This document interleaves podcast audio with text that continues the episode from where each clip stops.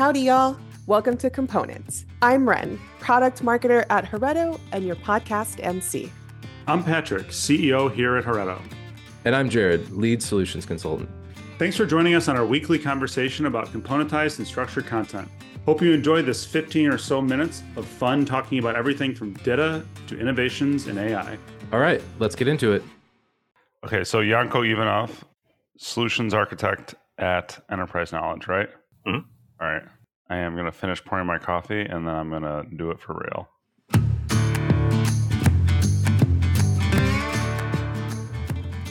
Very excited today for our newest components podcast. Um, today with me, I have Yanko Ivanov from Enterprise Knowledge. He's a solutions architect, and he's going to be talking to us about the intersection of ontologies and componentized content. Thanks for being here, Yanko. Thank you for having me, Patrick. It's uh, pretty exciting to be part of this podcast. Well, I'm glad that you're excited because I'm excited too. it's it's an interesting topic for sure. It is an interesting topic. And it's interesting because I have been thinking about ontologies for many, many, many years. And I don't think I've ever really gotten to the point where I could consider myself to be maybe even educated, but definitely not an expert on ontology. So I'm excited to hear your perspective on this and to get more background from you because, in my experience, um, ontological experts as they come in content are very few and far between. So this is exciting for me. Yeah, this is a good point. Um, ontologies have been around for, well, 20 plus years now, um, but the tools, and they're getting more and more popular in the last few years only uh, because the tools are now available. Uh, we have tools that allow us to store the data uh, as well as structured and unstructured data, uh, which obviously implies content. Um, and then not only the storage part, but also leveraging the, the capabilities of a graph, uh, being able to extract it, being able to apply some of the more machine learning um, capabilities as well, inferencing and so on. So um, a little bit of background around me, how, how I got to this point. Um, I got into knowledge graphs and, and graph technology ontologies uh, maybe about five years ago. Um, it was super exciting for me. And it was more mostly focused on okay, what can we do with metadata, structured uh, data, and content to do recommendation engines, for example, and so on. But lately, um, especially with the push um, around headless CMS, mm-hmm. um, all of a sudden eh, I was like, wait, hold on. So we have these ontologies that that are really describing different types of let's say let's say content, whether it's structured, unstructured, or data and then we have headless CMS, which breaks up the content and uh, produces chunks that you can compose together. What if what happens when we put these two, do these two things together? And the, the the opportunities here it's it's very fascinating. Um, being able to really break up the big chunks of content, putting it uh, putting it together the way the your your user needs and wants is um, it's it's fantastic. Uh, just the opportunity of being able to do that and being able to deliver the content in multiple different ways and multiple different channels. Um, it's it's very it's very interesting to me. Um, yeah, I I could not agree with that more. You know, before we like get into the you know the real nuts and bolts of this, uh, we Yeah. like to do like a Twitter version of what we're talking about. Um, Mhm. And normally, I think that that's for you know like if you've got anybody who's a little bit newer to this. But I think in this case, this might be for me. So why don't you do the the Twitter version of ontologies for us, and then also the Twitter version of knowledge graph. Um, so we can just form some, you know, some basic concepts. I'm going to hope that everybody who's listening to this knows what componentized content is. So we're Yeah. going to skip that Twitter version, and if you need that one, it's in our catalog somewhere. So like, let's start with ontologies and knowledge graph. All right, that's a good one. Um, Twitter version of ontologies. You're putting me on the spot here because it's it's not easy to put it in a Twitter version. But let's uh, let's see. Um, an ontology, uh, it, think of it as a data model for for a specific domain. Um, it, allows you to link uh, different entities together and describe how they're linked. So ultimately, an ontology is describing entities their properties and how they relate to each other. And when I say entity, it could be a data element, it can be uh, a content item, an article, anything. Um, that's that's the beauty behind ontologies. So one of the the famous ontologies is friend of a friend, right? Is that is Yes. that what that, is that, is Mhm. that what that is? Right. Okay. Yep. And so maybe using that one as an example, um, can you tell us like a little bit about what friend of a friend does? I think it's just a really understandable um, example for ontologies. Um, that's a, that's really a good example. Uh, friend of a friend, uh, I believe, it actually came out from Facebook, and Facebook is obviously a good example of this uh, because a friend of a friend allows us to describe people. So uh, the main entity in that ontology would be a person, and then there would be a relationship between different people. So an ontology allows us to describe, say, Patrick and Yanko uh, are two entities in that ontology, and there is a relationship between these two entities, describing the, the relationship between these, these two entities, um, the, what kind of relationship is. So it could be a friend, it could be uh, a partner, it could be a business partner, it could be anything, right? Mhm. Um, a, a, a person in an ontology, an ontology allows us to describe what kind of properties we can assign to a person. So name, title, um, address, phone number, you know, the, the basic uh, metadata that you can assign to any kind of object. That's described in an ontology. And then what kind of relationships between different things you can have, that's also part of the ontology as well. The, next step of an ontology, and, and this is obviously more than Twitter, but this is the exci- this is where the exciting part comes in. It, so far, we've we've described, relatively speaking, a relational data model. It's Mhm. you have an entity and the relationships between them. Where graph and ontologies come in play is is really when you start talking about machine learning and, and inferencing specifically. Mhm. Um, so let's say um, Yanko is connected to Patrick. Patrick is is connected to uh, Rebecca. Let's say. Mhm.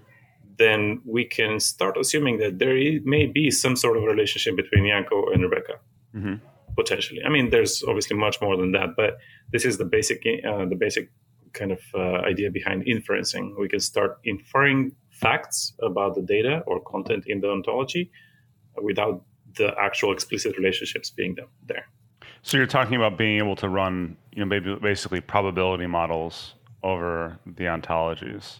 Yes, absolutely. Probability model, statistical analysis. Um, this is where we can start looking into um, even auto tagging, uh, recommendation engines. Absolutely, um, that that are taking the context of who you are, of where you are, what you're looking at, and then providing a more uh, relevant recommendations.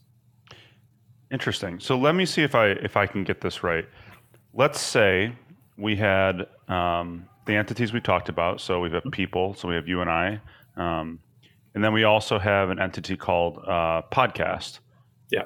And uh, maybe a um, one of the entries for podcast. Am I using the, the correct terminology? There is a an a is an instance of a Yeah. entity an, an entry. Okay. Yes, absolutely. Right. Great. So let's say we have an entry called components, Mhm. um, and we'd have a relationship back to me that would be host. Is that right? Yes. And then back to you it would be guest. Is is that accurate? Yes, absolutely. Um, so, so in this case, because we have a different type of entity, uh, this this would be in this specific case we're going to be ex- expanding the the friend of a friend ontology Mhm. because now we're talking about different types of things, and this is the beauty of that as well because you can have multiple different ontologies that can mesh together Mhm. to describe different things uh, in the world, in the real world. So, like you said, podcast would be a different type of entity in the relationship host and guest. Um, and there is a specific relationship, like exactly like you said. Uh, Patrick is the host of, of this podcast. Yanko is the guest of this podcast. So then the way that somebody who is leveraging this for content technology might be able to use this is to say, "Oh, Yanko is also a guest on this other podcast. If you've been listening to components, maybe you want to listen to this too." Exactly. This is also a, a good example. We had done a, an example a while ago for a conference uh, where very similar. If you have, if you have, in that ontology would be a person, uh, a conference, a talk, let's say, um, in topics. So if you had gone to these two talks on on componentized content topic, and you had also gone to talk about knowledge graphs, maybe you're interested in uh, headless CMS uh, ontology talk, right? Because we can ta- you can we can see the relationships between the talks that you've gone and and their relationships to the topics mm-hmm. for these talks, and then we can start extracting more or extrapolating rather um, potentially your interests. So similar to what you said, yes. Um, if I'm on a different uh, podcast that is talking about knowledge graphs, maybe my interests are knowledge graphs and headless CMS, so componentized content.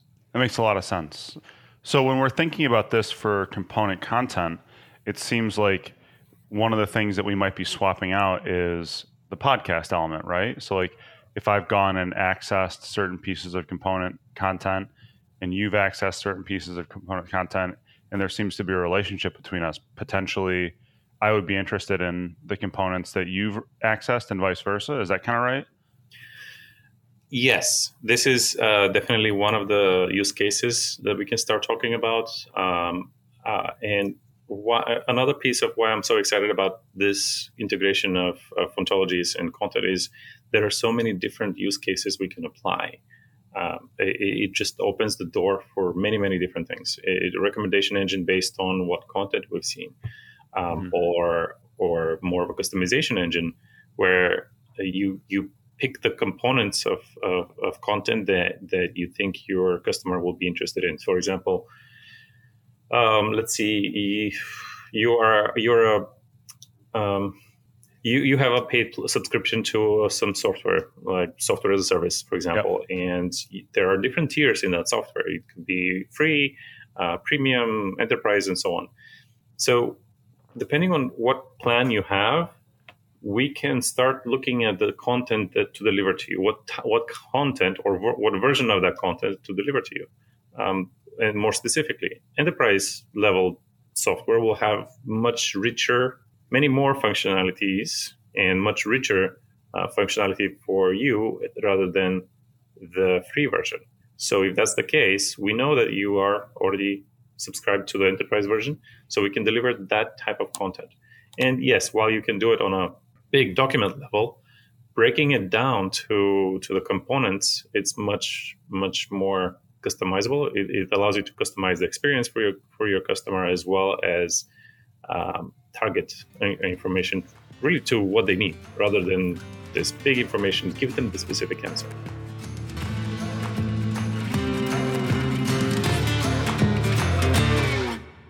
Content rules but it can be a lot. I'm sure you've noticed that a lot of these topics are connected but our short podcast episodes barely scratch the surface have no fear because in the description, we have links to videos, blog posts, and other information that help shine some light on some of the more intense, murky topics.